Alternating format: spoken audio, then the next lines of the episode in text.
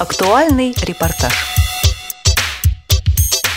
Вампиры ходят в школу, греческие боги спасают мир, а двое мальчишек побеждают пришельцев. В рамках проекта «Театральная перспектива» на сцене Московского театра имени Пушкина поставили пьесы детей с ограниченными возможностями здоровья. О том, как пришла идея познакомить ребят с мельпоменой, рассказывает руководитель проекта «Развитие лидерства среди подростков с инвалидностью» общественной организации «Перспектива» Мария Генделева.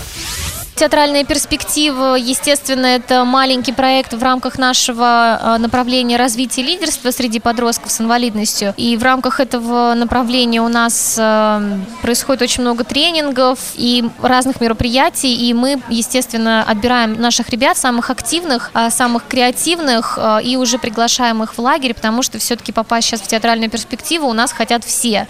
И поэтому, естественно, выбрать тоже всех мы сразу не можем, и поэтому отбираем вот самых активных, мы как бы говорим, что, ребят, если будете участвовать в наших мероприятиях и что-то креативить и придумывать, то мы обязательно вас пригласим. Поэтому они очень стараются, и у нас проводятся и уроки доброты, где сами наши ребятки принимают участие, ездят по школам, рассказывают другим ребятам без инвалидности об особенностях людей с инвалидностью. Поэтому у нас очень много разных всяких мероприятий, уроков, где наши ребятки нам помогают. Цель этого проекта, естественно, чтобы ребята попробовали себя и в роли драматурга, и, а, возможно, вышли на сцену, когда а, зал тебе аплодирует, и ты понимаешь, все, что ты сделал, а, это нравится людям, и все, что ты сделал, это классно и здорово, и людям приятно на это смотреть, люди получают удовольствие от того, что они смотрят спектакль, который был сделан по твоей пьесе. Я думаю, и твоя самооценка тоже повышается, и для нас это было очень важно, чтобы дети почувствовали, да, себя важными, что они действительно талантливые люди, что они могут достичь огромных-огромных успехов. Проект «Театральная перспектива» существует с 2012 года. Используя систему «Класс Акт», ребята создают собственные произведения под чутким руководством драматургов Кульнары Сапаргалиевой, Катрины Меньшиковой, Марии Зелинской и Любови Стрижак. Методика подразумевает, что за неделю дети знакомятся с помощью игр и занятий с основами драматургии, учатся писать пьесы, и главная задача, конечно же, не э, выучиться на пятерку, как писать пьесы, а почувствовать себя автором и освободить свой творческий ресурс, который есть э, в каждом человеке и тем более в каждом ребенке.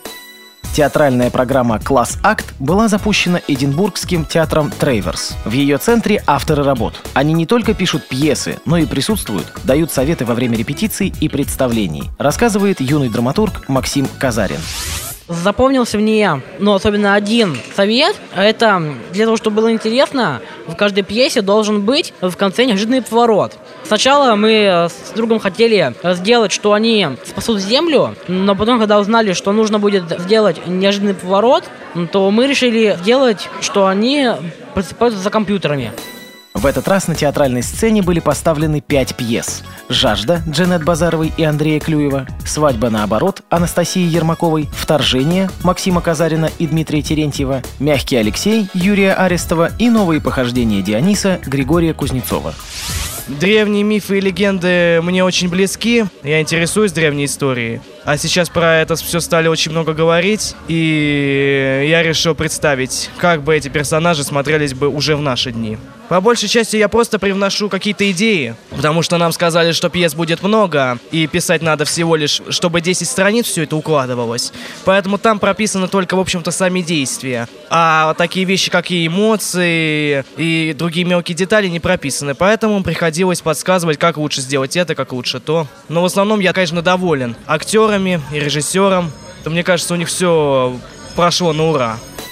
Для зрителей пьесы детей с инвалидностью ничем не отличаются от тех, что написаны профессиональными драматургами. Однако для режиссеров проекта «Театральная перспектива» дело обстоит иначе. Артем Баскаков признается, что ответственнее подходит к работе над детскими сочинениями, а Михаил Егоров говорит о сложности постановки таких пьес из-за их притягивающей наивности. Такой у профессиональных авторов Бывает, но бывает не так часто. А с ним, с таким материалом работать бесконечно трудно и бесконечно интересно. Потому что найти соответствие себя, да, вот того, что ты делаешь, и очень высокой планки под названием наивность, да, не знаю, как наивность, чистота, ну, называйте как хотите, такая неискушенность, светлость. До всего этого нужно очень большие усилия приложить, чтобы допрыгнуть. Я думаю, что самая главная особенность в том, что нет каких-то законов внутри и штампов, и ребенок пишет душой в первую очередь и тем, что тем, как по-настоящему он чувствует этот мир.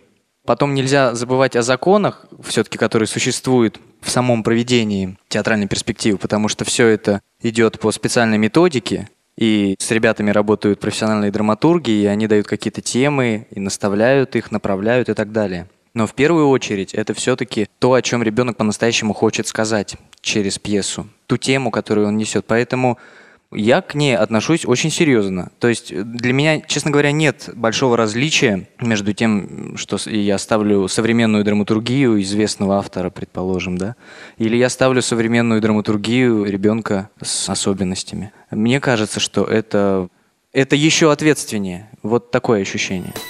По словам рок-певицы и актрисы, сыгравшей роль в спектакле «Новые похождения Диониса» Оксаны Мысиной, работать в компании с детьми приятно и легко.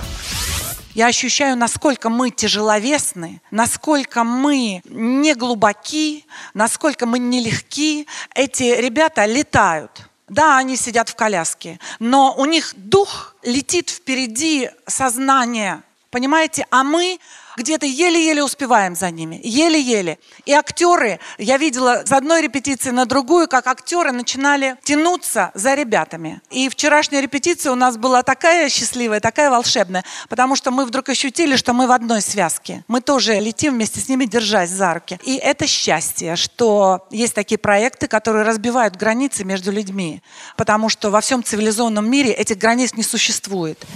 В конце представлений зрители хлопали стоя, выкрикивая «Браво!». По словам организаторов, проект «Театральная перспектива» продолжится. В декабре будут поставлены еще шесть пьес. Программу подготовили Елена Колосенцева и Анна Пак. С вами был Денис Золотов. До встречи в эфире «Радио ВОЗ».